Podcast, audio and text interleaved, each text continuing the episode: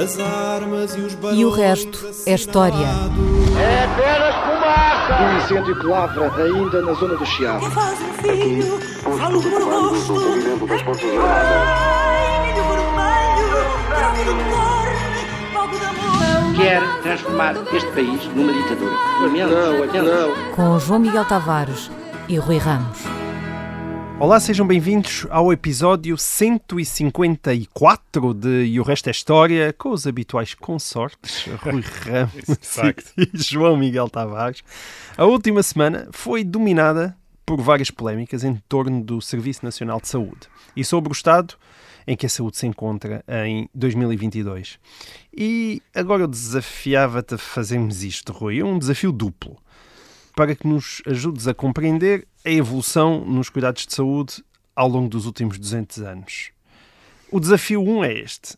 Se eu estivesse muito doente em 1822, portanto há 200 anos, o que é que me acontecia e a quem é que eu podia recorrer?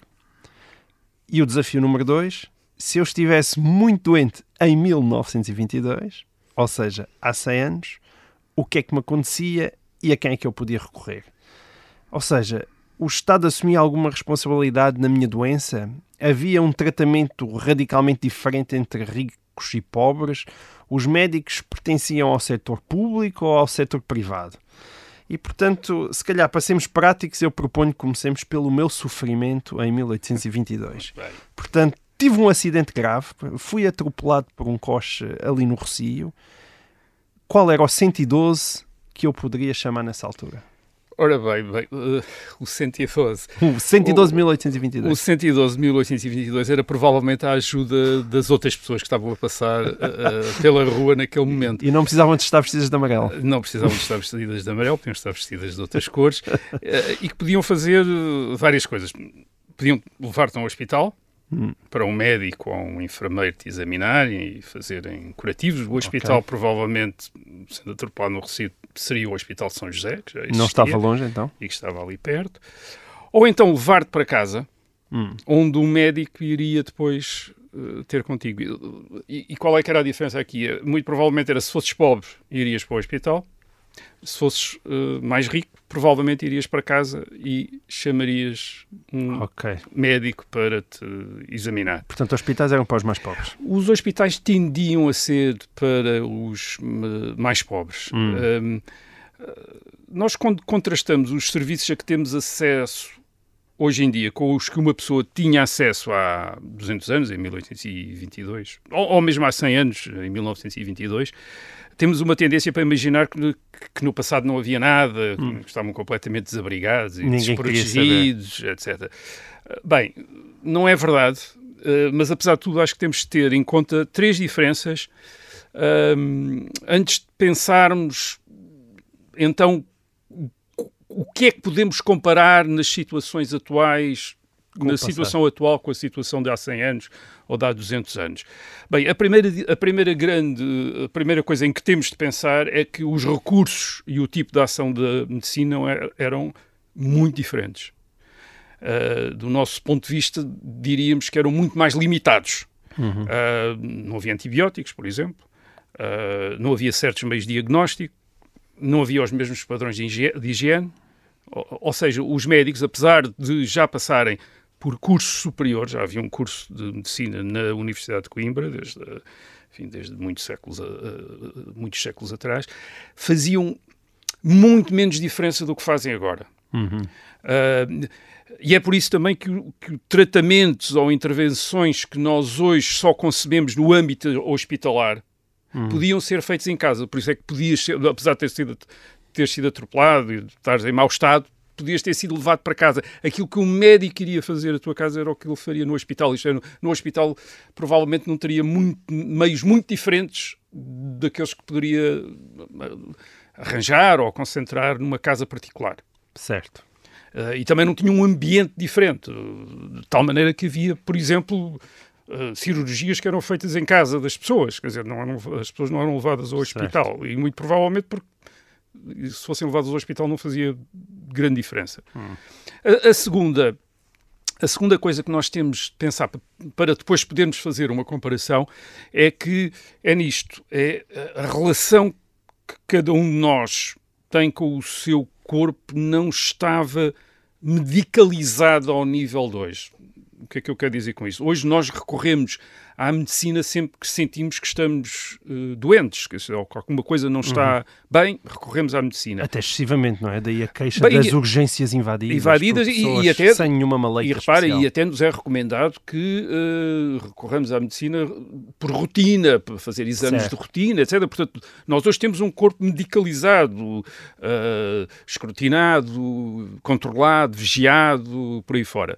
Ora, isto não era assim há 200 anos, bem, nem nem sequer há, 200, há 50 anos, por exemplo. Eh, eh, só para te dar uma ideia da, da, desta diferença. Em 1960, eh, portanto, há, há 62 anos, o número de, de consultas médicas em Portugal era um terço do atual. Certo. E isto não era apenas porque as pessoas não tivessem acesso a médicos, era, era porque muitas situações de saúde ou não eram identificadas enquanto tal, ou, ou então eram tratadas tradicionalmente, a pessoa estava com uma tosse, podia ser séria, mas uh, tomava lá umas mesinhas, resguardava, agasalhava-se, fazia só ia ao médico à última, não é? É, ia só ao médico quando, quando se percebia que era uma situação uh, muito grave. E mesmo assim havia ainda, enfim, talvez não há 60 anos já com tanta prevalência, mas no passado havia ainda outros uh, cuidadores não médicos, desde curiosos até uh, profissionais de outros ofícios que podiam também prestar uh, uh, assistência. Portanto, devido às limita aliás, devido às limitações da medicina, em que os grandes meios, por exemplo, em 1822 eram as purgas, as sangrias, os clisteres, aquela ideia de purgar a pessoa de, Sim, dos maus humores, quer dizer, que, que, eram a causa da, da doença mais uma vez, de facto, recorrer ao médico era provável que não fizesse uma diferença assim tão grande. Ainda é pior, não é? Uma sangria. É, eu estou-me a lembrar, por exemplo, do padre José Agostinho Macedo, que está muito doente a partir de 1826, 27. O padre José Agostinho Macedo era um, um colunista da hoje seria um colunista da imprensa, era um provavelmente um escritor também, mais popular uh, em Portugal nos anos 20 e 30, pela sua uh, Anos 20 e 30 do século XIX. Do século XIX, a sua eloquência, etc. Mas ele estava muito doente a partir de 1826, 27, está doente. Não se percebe o que é, parece uma doença renal ou pode ser outra coisa qualquer. A verdade é que ele está mesmo, mesmo incrivelmente doente. E recusa-se a ver médicos. Ele diz, os, os, amigos trazem médicos, ele vem à janela, vê que é um médico, fecha logo, manda fechar a porta, não recebe, porque ele diz, os médicos são os enterradores, quer dizer, e portanto não quer ver um médico. E teve assim 4, 5 anos até morrer, uh, sem tratar usava ópio por causa das dores, porque ele estava, pelo menos como ele dizia, estava com dores o dia inteiro, usava ópio para dormir, mas recusava-se a ver um médico. Muito provavelmente, se tivesse visto um médico, tinha um mandado, tinha um mandado de sangrar, tinha feito uma purga, enfim, talvez não tivesse feito uma diferença muito grande. Mas, portanto, a relação, que, mas o ponto aqui era, a relação que as pessoas têm com o corpo não está medicalizado, como, vez, como está hoje em dia. E, em terceiro lugar, uh, isso talvez já não há 100 anos, mas há 200 anos certamente, eh, portanto por volta de 1822, um, eh, ainda há para as pessoas coisas mais importantes a respeito delas do que a saúde corporal. Hum. É, nós hoje a saúde corporal é, é uma coisa preocupante, as coisas mais preocupantes da pessoa em relação a si uh, própria, a saúde do corpo, ou mesmo a saúde da mente. É... Ora bem, uh, é muito provável que uh, essa questão para uh, uma população maciçamente crente, católica, há 200 anos, não fosse tão relevante como, por exemplo, a salvação da alma. Isto é, que muito hum. provavelmente era mais importante, preocupava mais as pessoas, isto é, o que é que me vai acontecer à alma depois de morrer, o que é que vai acontecer? Isto é, e, portanto, estar, estar com a saúde da alma em uh, cuidar da, da, da, saúde da alma podia parecer mais importante. Quer dizer que houve e... realmente um tempo em que as pessoas estavam mais preocupadas com um pecado do que com uma hérnia. E era, era. genuína essa preocupação. E era uma coisa genuína, não era uma hipocrisia, era uma coisa genuína. Que, aliás, isso nós vemos isso, podemos medir isso pelo investimento que as pessoas faziam nisso.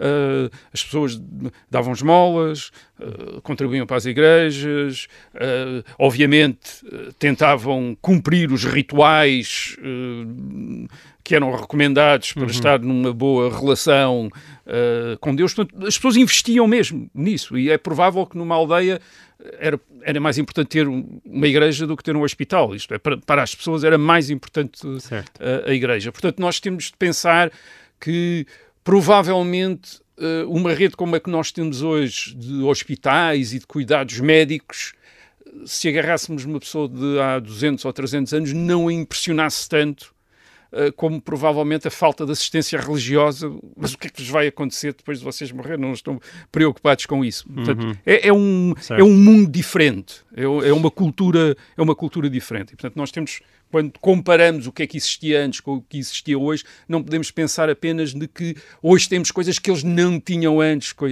coitadinhos. Quer dizer, sim, havia coisas que lhes faltavam, mas era, era uma cultura completamente diferente, do, de maneira que se eles olhassem também do ponto de vista deles para hoje, provavelmente também nos lamentariam e também estranhariam coisas que hoje nós não temos ou que não damos atenção e que para eles eram extraordinariamente certo. importantes no passado. Bem, posto isto, a verdade, e para responder então finalmente à tua pergunta. uh, Mas sempre, é, foi uma boa introdução. É? Era foi uma longa introdução. Mas boa, boa, boa.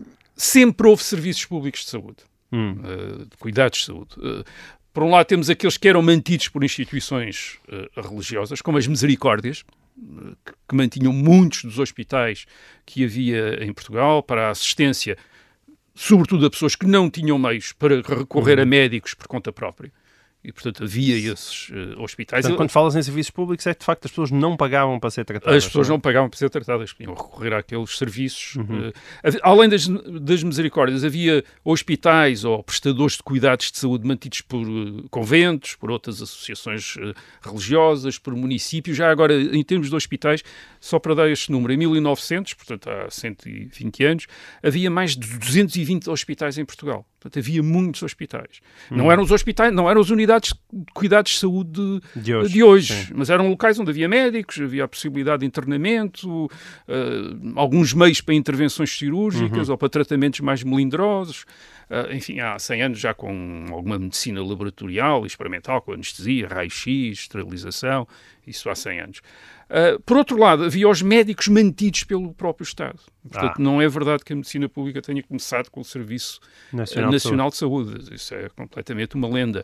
Uh, a ideia de que a assistência na saúde podia ser uma função do Estado é muito antiga. Na Idade Média, os reis, por exemplo, os reis de Portugal, fundaram muitos, muitas leprosarias, ou gafarias, como se dizia, para os leprosos. Hum. Uh, o Dom João II no século XV criou um grande hospital em Lisboa, hum. o, o, Hospital Real de Todos os Santos, começou a ser construído em 1492 até 1504, ficava na atual Praça da Figueira, ao pé Sim. do Rocio.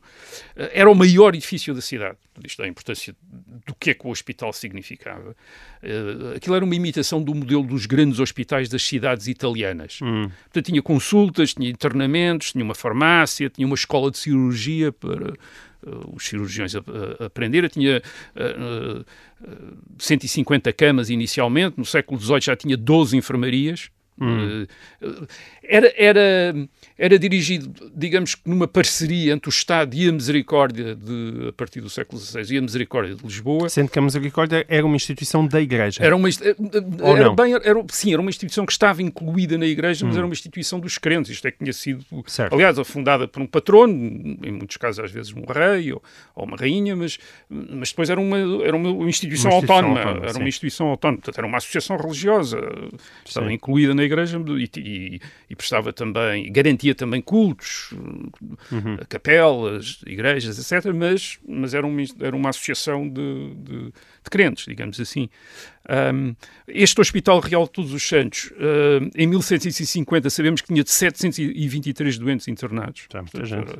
É bastante gente. O, o, o, edifício ficou muito danificado no terremoto de 1755 e depois, mais tarde, uhum. é transferido, os serviços são transferidos para o Colégio de Santo Antão uhum.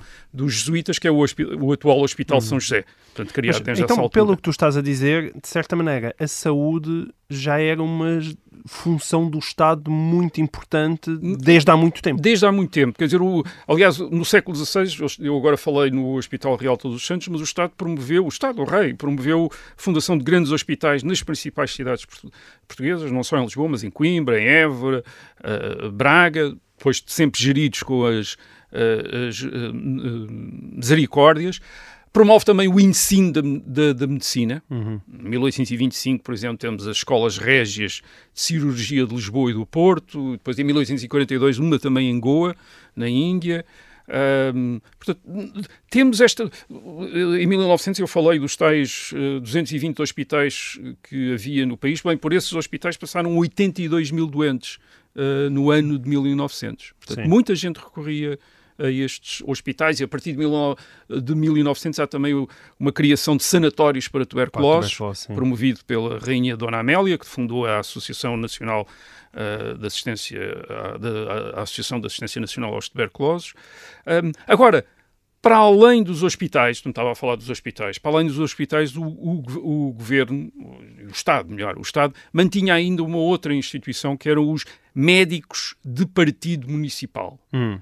Uh, estes eram médicos que desempenhavam funções a cargo do município, dos municípios, das câmaras municipais. A partir daí tem, não tem o significado Não, político, o partido aqui quer dizer um contrato, um ajuste, Ok. um pagamento fixo, portanto é uma avença. Uh, É isso que isso quer dizer. Portanto, o, o- médico era pago pelo município de acordo com, era, uh, recebia uma soma certa para estar disponível e, portanto, não era pago à peça, isto é, não era pago pelos doentes que via, era pago para Sim. ver o- os doentes. Portanto, era um, era um avançado. Estes médicos, nós não sabemos bem quando é que eles começaram a existir, mas pelo menos desde o século XVI que, existe estes, que existem estes médicos no- nos conselhos. Às vezes mantidos pelos eh, reis, outras vezes mantidos pelas câmaras municipais. E, portanto, a ideia é de prestar serviços sem cobrar aos doentes. O código, o código Administrativo de 1842 diz que era obrigatório haver um partido médico, portanto, um médico avançado, em cada conselho da responsabilidade da Câmara Municipal e tinha estas funções. Uma, e agora vou citar, ministrar socorros clínicos aos indigentes, Hum, portanto, aos pobres. Sim. Dois, prestar à autoridade pública o auxílio dos conhecimentos técnicos, assim no descobrimento dos crimes, como nos assuntos da polícia médi- Uhum. médica e da higiene pública. Portanto, Portanto, também ah, era uma espécie de delegado de saúde também, Sim. e, e também para ah, auxiliar a polícia de- CSI também. anatomia, enfim, Sim. a- criminal, portanto, patologia criminal, etc. Portanto, havia coisas características, por exemplo, não se podia negar a ir quando fosse chamado. Portanto, se fosse chamado por um doente, tinha de ir. E tratava os pobres gratuitamente. Portanto, os pobres eram, eram tratados gratuitamente, não cobrava pela consulta nem pela deslocação Certo. e tratava dos outros que não eram pobres ah, através de uma tabela de preços. Portanto, havia aí uma tabela de preços ah, e tratava deles. E, e, portanto, também era este ah, espécie de delegado de saúde, a partir de, por exemplo, 1886, é, é também responsável pela vacinação gratuita nos Ok. conselhos. Portanto, agora, em 1911, portanto, há cerca de 100 anos, Sem tirar, sabemos sim. que havia uma rede de 613 partidistas, como eles assim eram chamados, chamavam. médicos de partido, ah, no país. 613 é muito. 613, quer dizer, 613. rede. Era uma rede mesmo. Certo. Também havia boticários de partido, isto é, farmacêuticos, também estavam ao serviço da Câmara Munici- Municipal. E depois, além disso, havia, repare, isto é, é os médicos da Câmara Municipal, havia médicos também pagos pelas misericórdias, pelas eh, irmandades religiosas, e até havia juntas de freguesia que também tinham médicos, juntas de freguesia maiores também tinham médicos para prestar cuidados de saúde aos pobres. Portanto, eh, como estão a ver, já há uma base grande de assistência eh, pública na saúde eh, no século XIX e nos séculos anteriores e que chega ao eh, século XX. Em 1899 é criada a Direção-Geral de Saúde Pública, portanto o governo passa a ter uma Direção-Geral de Saúde Pública e aquilo que é a base do Serviço Nacional de Saúde, o Serviço Nacional de Saúde que é criado no papel em 1978, a base que são, na prática, os centros de saúde, esses centros de saúde foram criados antes do Serviço Nacional de Saúde, em 1971, pelo Ministro da Saúde e da Assistência e Corporações, que era o Baltasar Rebelo de Conhecemos pai do, polícia. Pai do atual Presidente da República. Ele cria esses centros de saúde. Em, em 1974 já há 200 centros de saúde em Portugal, com depois centenas de extensões, Uhum. o que. uh, o que quer dizer que as unidades básicas do Serviço Nacional de Saúde já existiam antes do Serviço Nacional de Saúde. Certo. Portanto, já, já hoje temos cerca de 350 centros de saúde, portanto, já, ex- 200 já existiam Sem antes mais de metade, não é? já existiam antes do Serviço Nacional de Saúde. Portanto, o Serviço Nacional de Saúde é um- não é quando aparecem cuidados públicos eh, ou cuidados do Estado, não.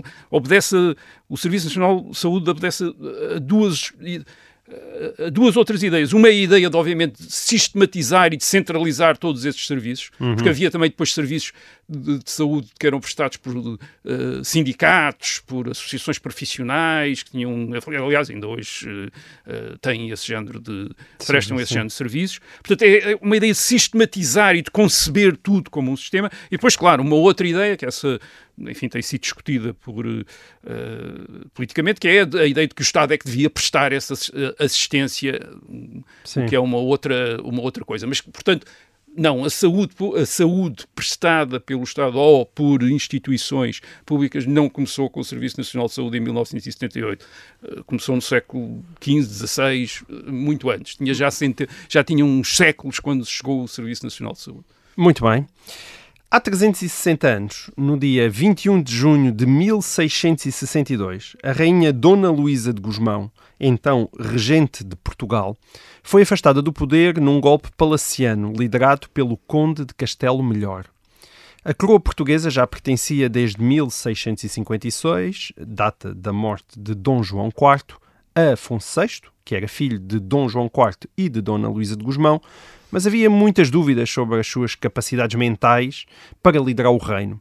Aliás, Afonso VI deveria mesmo a ser declarado incapaz e a ser afastado pelo seu irmão Dom Pedro II em 1668, um episódio extraordinário que já aqui explicámos nos programas de 35 e depois no 69 de E o Resto é História, para quem quiser ir aos arquivos. Mas hoje, Rui, a ideia é centrarmos-nos em Dona Luísa de Gusmão, ou melhor dizendo, Luísa de Guzmán, nascida na casa espanhola de Medina Sidónia e cujo casamento com o Duque de Bragança em 1633, quando ela tinha 20 anos, visava precisamente impedir o levantamento de Portugal contra a então dinastia filipina que reinava no país. Como se sabe, o plano não correu lá muito bem. O Duque de Bragança tornou-se, de facto, rei de Portugal em 1640 e, para a história popular, ficaram as lendárias palavras da sua esposa: Mais vale ser rainha por um dia do que duquesa toda a vida. Uma grande frase. Bom, Rui, qual foi a importância de Dona Luísa de Gusmão para a restauração portuguesa e porquê é que ela acabou vítima de um golpe palaciano em 1662?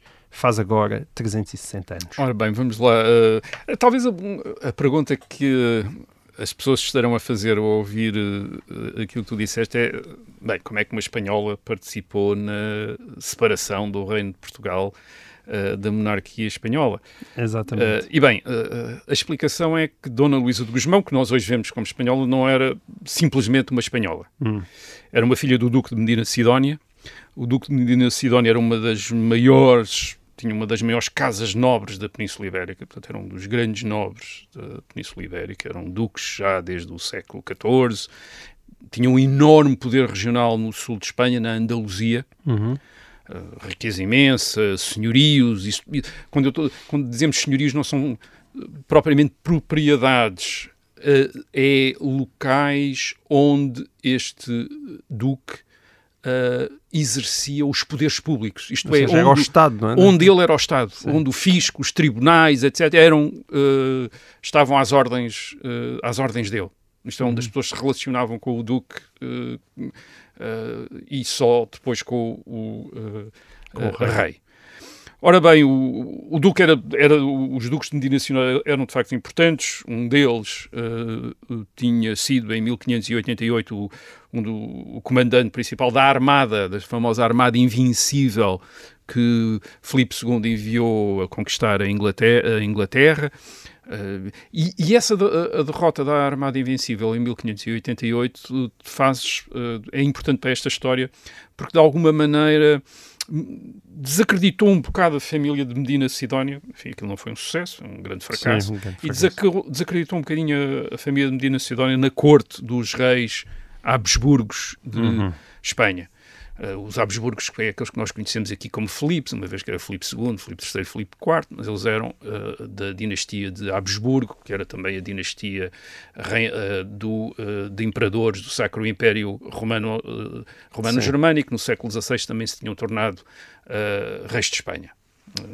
Tinha com um Carlos poder V, gigantesco. eh, com Carlos V, que ao princípio era imperador e rei de Espanha, e que depois dividiu eh, o- essas suas coroas pelos, eh, eh, pelos seus parentes. Bem, o- o- de facto, os Medina Sidónia, de alguma maneira, em Espanha, tinham algo em paralelo com os Braganças em Portugal. Isso é talvez outra coisa que vale a pena eh, notar. O- os- a família dos Duques de Bragança que era uma família aparentada com a dinastia de Viz, portanto, aparentada com aqueles que tinham sido reis de Portugal até 1580. Um, eles também, de alguma maneira, mesmo já durante o tempo da dinastia de Viz, se tinham uh, afastado um bocadinho da corte. E, e esse afastamento, esse distanciamento, portanto, uh, ficando durante muito tempo no seu palácio ducal de Vila Viçosa, onde ele está lá, o Palácio dos Duques de Bragança. Esse isolamento tinha um sentido, tinha um sentido que era de reforçar a sua imagem de preeminência, isto é, de não serem apenas mais uma família de nobreza, mas seria a mais importante família de Certo. nobreza do, do reino. E isso levava-os a afastarem-se um bocado do rei para darem uma ideia de autonomia em relação à causa real. Eles, os Braganças tinham um poder enorme em Portugal, eles controlavam 10% do território português e 10% da população. Portanto, 10% da- do, do território português e da população estavam também sob senhorio do Duque de Bragança. Isto é, as pessoas pagavam impostos ao Duque de Bragança, eh, iam aos tribunais eh, que eram eh, onde os juízes eram Sim. sancionados pelo Duque de Bragança e por aí fora.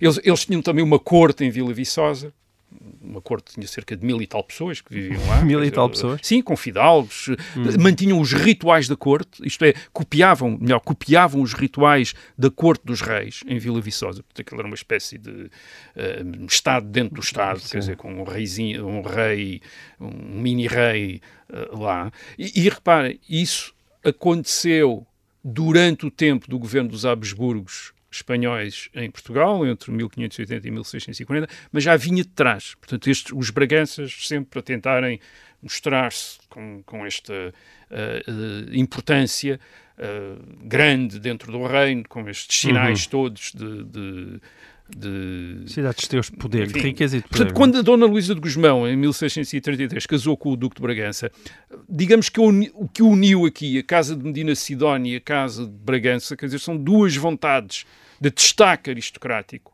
e também duas vontades de distanciamento em relação aos reis, aos Habsburgos, eh, no poder eh, em Espanha e em Portugal, Uhum. que nós conhecemos como uh, Filipes. Portanto, quando em dezembro de 1640 um, uns 70 e tal fidalgos e nobres se revoltaram em Lisboa e aclamaram Dom João, o Duque de Bragança, como rei Dom João IV, uh, a, dona, a duquesa Dona Luísa de Gusmão, segundo a história que é contada, terá tido um papel importante na decisão do marido, isto é, de arriscar tudo na conspiração, de aceitar imediatamente o, o- a proposta de se tornar uh, rei de Portugal. Reparem que era uma coisa grave, era um passo grave, quer dizer, que Sim. colocava, digamos, contra o rei e sujeito a penalidades se a coisa não corresse bem. Mas Mas- convém simbolizar É. a, face- a frase que a tornou mais famosa, não é? Sim, exatamente, é o- ela que é. E percebe-se melhor essa disponibilidade dela quando pensamos que no verão de 1641, portanto, no ano seguinte, no verão, ser seis, sete meses depois, o irmão de Dona Luísa de Gusmão, que era o nono duque de Medina Sidónia, Gaspar Alfonso Pérez de Guzmán e Sandoval, ah, liderou uma conspiração de nobres na Andaluzia contra os Habsburgos. Ah, o objetivo desta conspiração não- ainda hoje não é claro, tanto pode ter sido de, de roubar o Conde Duque de Olivares, que era uma espécie de chefe do governo em Madrid, como pode ter sido tornar a Andaluzia independente com o Duque de Medina Sidónia, portanto, o irmão de Dona Luísa de Gusmão, como rei Como da rei, Andaluzia. sim. Uh, este é um momento em que estas grandes casas, quer a Casa de Medina de Sidónia, quer a Casa de Bragança, estão tentadas a aproveitar a conjuntura. E a conjuntura é de grandes dificuldades que a monarquia hispânica uh, tem Uh, na guerra na Europa, estamos na guerra dos 30 anos, portanto, a, a, a Espanha dos Habsburgos enfrenta a França dos Bourbons, portanto, há uma guerra geral uh, na Europa, e a França está a tentar provocar revoltas na, em Espanha. Hum. Uh, provoca em 1640 na Catalunha, essa revolta na Catalunha ajuda também a revolta em Portugal, e a revolta em Portugal, acrescentando-se à revolta da Catalunha, deve ter inspirado a ideia também de uma revolta na Andaluzia por mais uma casa aristocrática que pensou, bem, isto também é à nossa altura de podermos vir a ser reis, segundo aquela uhum. lógica do mais vale ser rei durante uma hora ou durante Sim, um dia, dia do, que, do, do, durante o resto da vida. Certo. E, portanto, deve, deve ter sido este o ambiente em que uh, os Medina Sidónia, digamos, estão em sintonia com os Braganças, não apenas a, a, a Duquesa de Bragança, a Dona Luísa de Guzmão, mas também os Medina Sidónia estão em sintonia com os, uhum. com os Bragança para iniciarem uh, revoltas no, no sul da Península Ibérica. Portanto, a, a revolta na Andaluzia não chegou a rebentar. Aquilo é uma conspiração, é descoberta. O Duque de Medina Sidónia depois vai a, a, a, Madrid, confessa tudo para ser perdoado, diz que foi culpa de um parente dele, que esse coitado é que depois é decapitado, uh, mas acaba por ser afastado da Andaluzia, multado, multado, enfim, sofre uma série de penalidades. Mas, mas, mas o objetivo disto é mostrar que Dona Luísa de Guzmão, portanto, era de uma família aristocrática, uma grande família aristocrática de Espanha, com grandes aspirações, portanto, a ser muito mais do, do que a duquesa, uh, e por isso não deve ter hesitado muito em incitar o marido a correr o risco de ser rei de, uh, rei de Portugal. Bem, mas esse assim não foi aconteceu. o único papel que ela teve.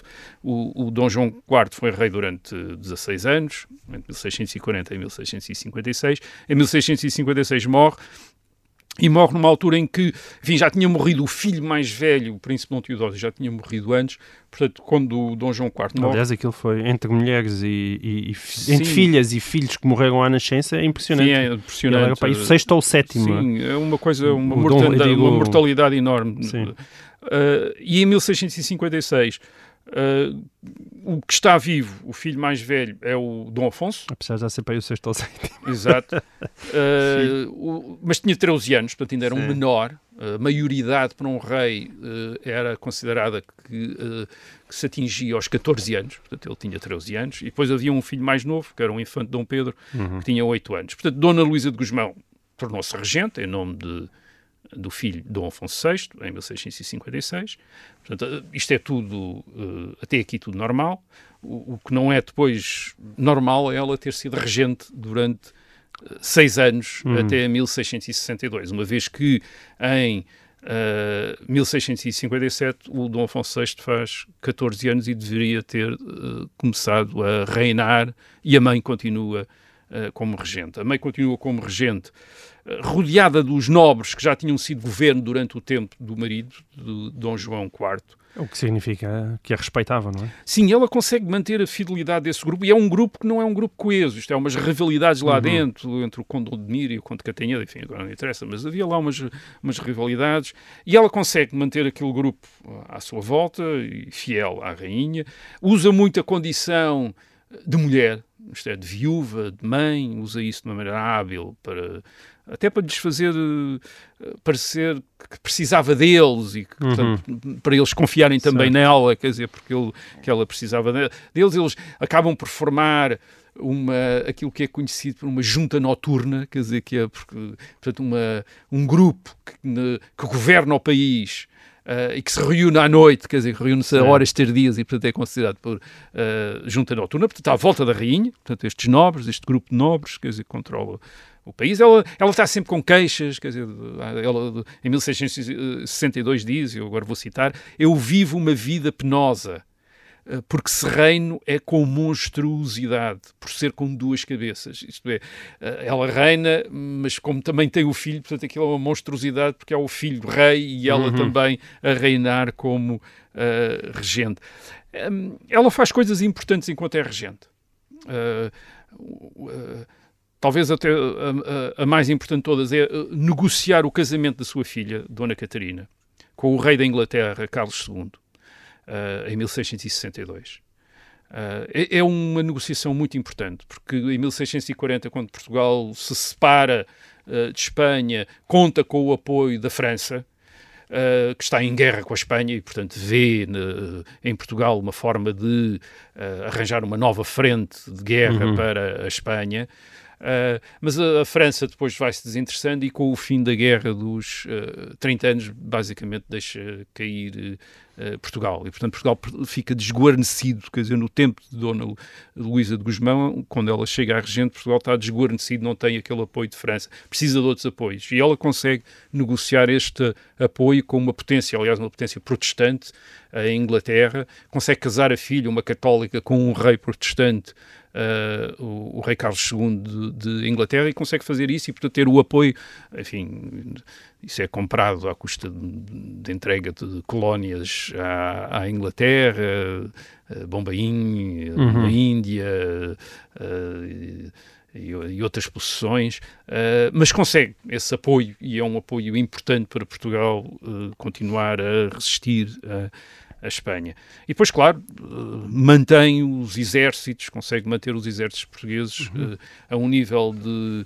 uh, capaz de resistir à nova investida do rei de Espanha, isto é, durante uma, uma parte do reinado de Dom João IV, uh, a guerra entre Espanha e Portugal está mais ou menos parada, digamos assim, porque a Espanha está sobretudo concentrada na guerra com uh, no resto da Europa, com a França. Uh, precisamente estes anos 50 é quando a Espanha se volta outra vez para resolver a questão uh, portuguesa. Uh, e foi importante os exércitos estarem à altura, em, sobretudo a partir de 1658, 59, para uh, resistirem, por exemplo, na famosa Batalha das Linhas de Elvas de 17 de janeiro de 1659, resistirem à nova ofensiva, aliás, que vai continuar nos anos seguintes. Agora, há uma terceira coisa que a Rainha fez, ou parece que tentou fazer, que é de facto afastar o filho, o, Dom, o rei Dom Afonso VI, afastá-lo. Uhum uh, do, uh, do governo. Porque o considerava incapaz. Sim, ela e muita gente considerava que o jovem príncipe era incapaz. Quer dizer, como um dos nobres lhe diz, Vossa Majestade nasceu tolo, e enfim, diz isso brutalmente, mas isso é quando já o, quando o vão afastar, em 1668, quer dizer, nasceu tolo. Há, há, dúvidas sobre isto, há quem diga que não era bem assim, mas provavelmente ele não era uma pessoa completamente uh, normal e equilibrada, pelo menos de acordo com aquilo que, nos, que, enfim, que as fontes no, que chegaram no, nos transmitem. Embora essas fontes, obviamente, às vezes tenha-se ter cuidado, porque às vezes são fontes manipuladas pelos certo. inimigos do rei. Uh, Agora, mas parece, portanto, parece que a rainha tentou manter afastado do governo o seu filho, Dom Afonso, Dom Afonso, o rei Dom Afonso VI, e favorecer o filho mais novo, o infante Dom Pedro, quer dizer, que é o, digamos, o favorito dela. E daí uh, esta, esta, uh, esta opção por manter a regência mesmo já na maioridade, a partir dos 14, dos 14 anos, anos de Dom Afonso. Dom Afonso. Uh, portanto, ela é, ela é apoiada num grupo de fidalgos, de que uma das figuras emergentes é o Duque de Cadaval. Também tem o apoio como conselheiro do Padre António Vieira, que é um uhum. dos grandes conselheiros da, da Rainha. Uh, por exemplo, uma das, um dos sinais deste afastamento do Dom Afonso VI é que ela nunca tentou casar o, o rei Dom Afonso, o, o, o filho. Hum. Isto é, casou a filha, mas nunca tentou casar o filho. Portanto, isto dá a ideia de que talvez, é? provavelmente, hum. que não, não o levava muito a sério. Agora, a verdade é que, portanto, chegamos a junho de 1662 certo. e o que é que, o que, é que então? acontece aí? Aparentemente há, parece que há uma tentativa desses, desses nobres que rodeiam a rainha de uh, limitar ainda mais o, o papel que, que, Dom Afonso uh, VI possa ter na governação, por exemplo, afastando alguns dos principais, afastando da corte alguns dos principais amigos do Dom Afonso VI, que é os irmãos Conti, obviamente que vão ser, é, é, dito que eles são maus amigos, que só uhum. levam o rei para algazarras e, e, e vida de, uma vida dissoluta. Enfim, é o, que, é o que se diria quando se queria afastar uh, um partido uh, uh, da corte. Portanto, é provável que houvesse ali uma tentativa de isolar e de limitar ainda mais o papel do, do jovem rei, quer dizer, quase do depor na prática. Certo. Talvez a favor, enfim, pelo menos a favor da rainha, que iria continuar regente, ou a favor do, uh, eventualmente do irmão mais Mas novo. há nobres que do- se opõem a isso. Há nobres que se opõem a isso. Há um outro grupo de nobres à volta do jovem Conde de Castelo Melhor, já explicámos aqui isso atrás. Uh, e, e esse é um grupo de no- nobres que, pra- que basicamente vê um recurso no jovem Dom Afonso uh, VI. Isto é, percebem que se tomarem o partido Dom Afonso VI, Uhum. através de Dom Afonso VI vão eles chegar ao poder. E é isso que eles fazem. Eles conseguem levar o Dom Afonso VI a sair do passo, isto é, a sair do passo, vai para Alcântara, para um palácio que há em Alcântara, acusam a rainha de querer usurpar as funções do rei, eh, e de Alcântara o Dom Afonso manda uma mensagem à mãe a dizer para se recolher a um convento e para lhe entregar o poder. Eh, A rainha não resiste e em eh, 23 de junho eh, eh, entrega os selos reais, isto é, o, enfim, um, eh, o símbolo, quer dizer, da, da autoridade do, do rei em rei. Portugal, entrega eh, ao filho. E vai mesmo para um E convento. depois, no ano seguinte, vai para o convento, o convento de Chebregas. Ela vai morrer eh, em 1666. Eh, agora, este partido da rainha, que é o partido depois do filho eh, mais novo dela, Dom Pedro, que vem a ser o futuro rei Dom Pedro II, vai acabar por vencer, portanto, no- na transição do ano de 1667 para 1668, afirmam-se, quer dizer, o grupo consegue afastar primeiro Castelo Melhor e depois afastar o Dom Afonso VI e pôr eh, Dom Pedro como regente. E isto, aliás, já explicámos isso nessa altura, é também a vitória de uma certa ideia de governo. Uh, o, o Conde de Castelo Melhor, durante o, o breve reinado de Dom Afonso VI, governa praticamente sozinho, quer dizer, é ele que toma as decisões. Portanto, é um. eh, e a tradição que tinha eh, vindo de Dom João IV e que a rainha Dona Luísa de Guzmão tinha mantido era o governo através de um conselho de nobres, isto é, de um governo mais alargado. E, portanto, com Dom Pedro, o que volta a prevalecer é este uh, conselho alargado, de este governo através do, do rei, uh, com um conselho alargado de nobres e não apenas com um só nobre, como era o Certo. caso do Conde de Castelo Melhor. Portanto, a Dona Luísa, já não, a Dona Luísa Guzmão já não viu o filho uh, Dom Pedro a tomar o poder em 1668 e depois a conseguir a paz com a Espanha nesse ano, mas de alguma maneira ela preparou isso. É, Certo. preparou isso através do favorecimento ao infante, Uhum. ao infante Dom Pedro, ao fazer dele, portanto, o chefe do Partido da Nobreza com quem ela própria tinha Governado, eh, governado. E depois, claro, preparou também a paz, de alguma certa maneira a paz com a Espanha ao promover o tratado com a Inglaterra eh, eh, em 1662, que viria depois a facilitar um novo tratado com a França em 1666, e estes tratados com a Inglaterra e com a França ajudaram também a encurralar a Espanha, isto é, a- ao governo de Madrid a perceber que o reino de Portugal não estava isolado e tendo sido capaz de resistir militarmente em 1663, 1665 a várias tentativas de invasão eh, militar, também tinha recursos diplomáticos e tinha um, um- apoios diplomáticos que lhe permitiam sobreviver e, portanto, que já não seria possível eliminá-lo. E, portanto, em 1668 eh, a Espanha acaba por reconhecer finalmente a independência de Certo. Portugal e isso, de alguma maneira, também é porque tinha sido preparado por Dona Luísa de, de Guzmão. Portanto, é mesmo, de facto, uma das grandes rainhas de Portugal e rainhas no sentido que governou mesmo Portugal Uma e espanhola que fez imenso por este país. fez imenso. Fez, fez, fez deste país um país independente de Espanha, exatamente. Muito bem, e assim termina esta edição de O Resto é História. Voltamos para a semana. Até lá.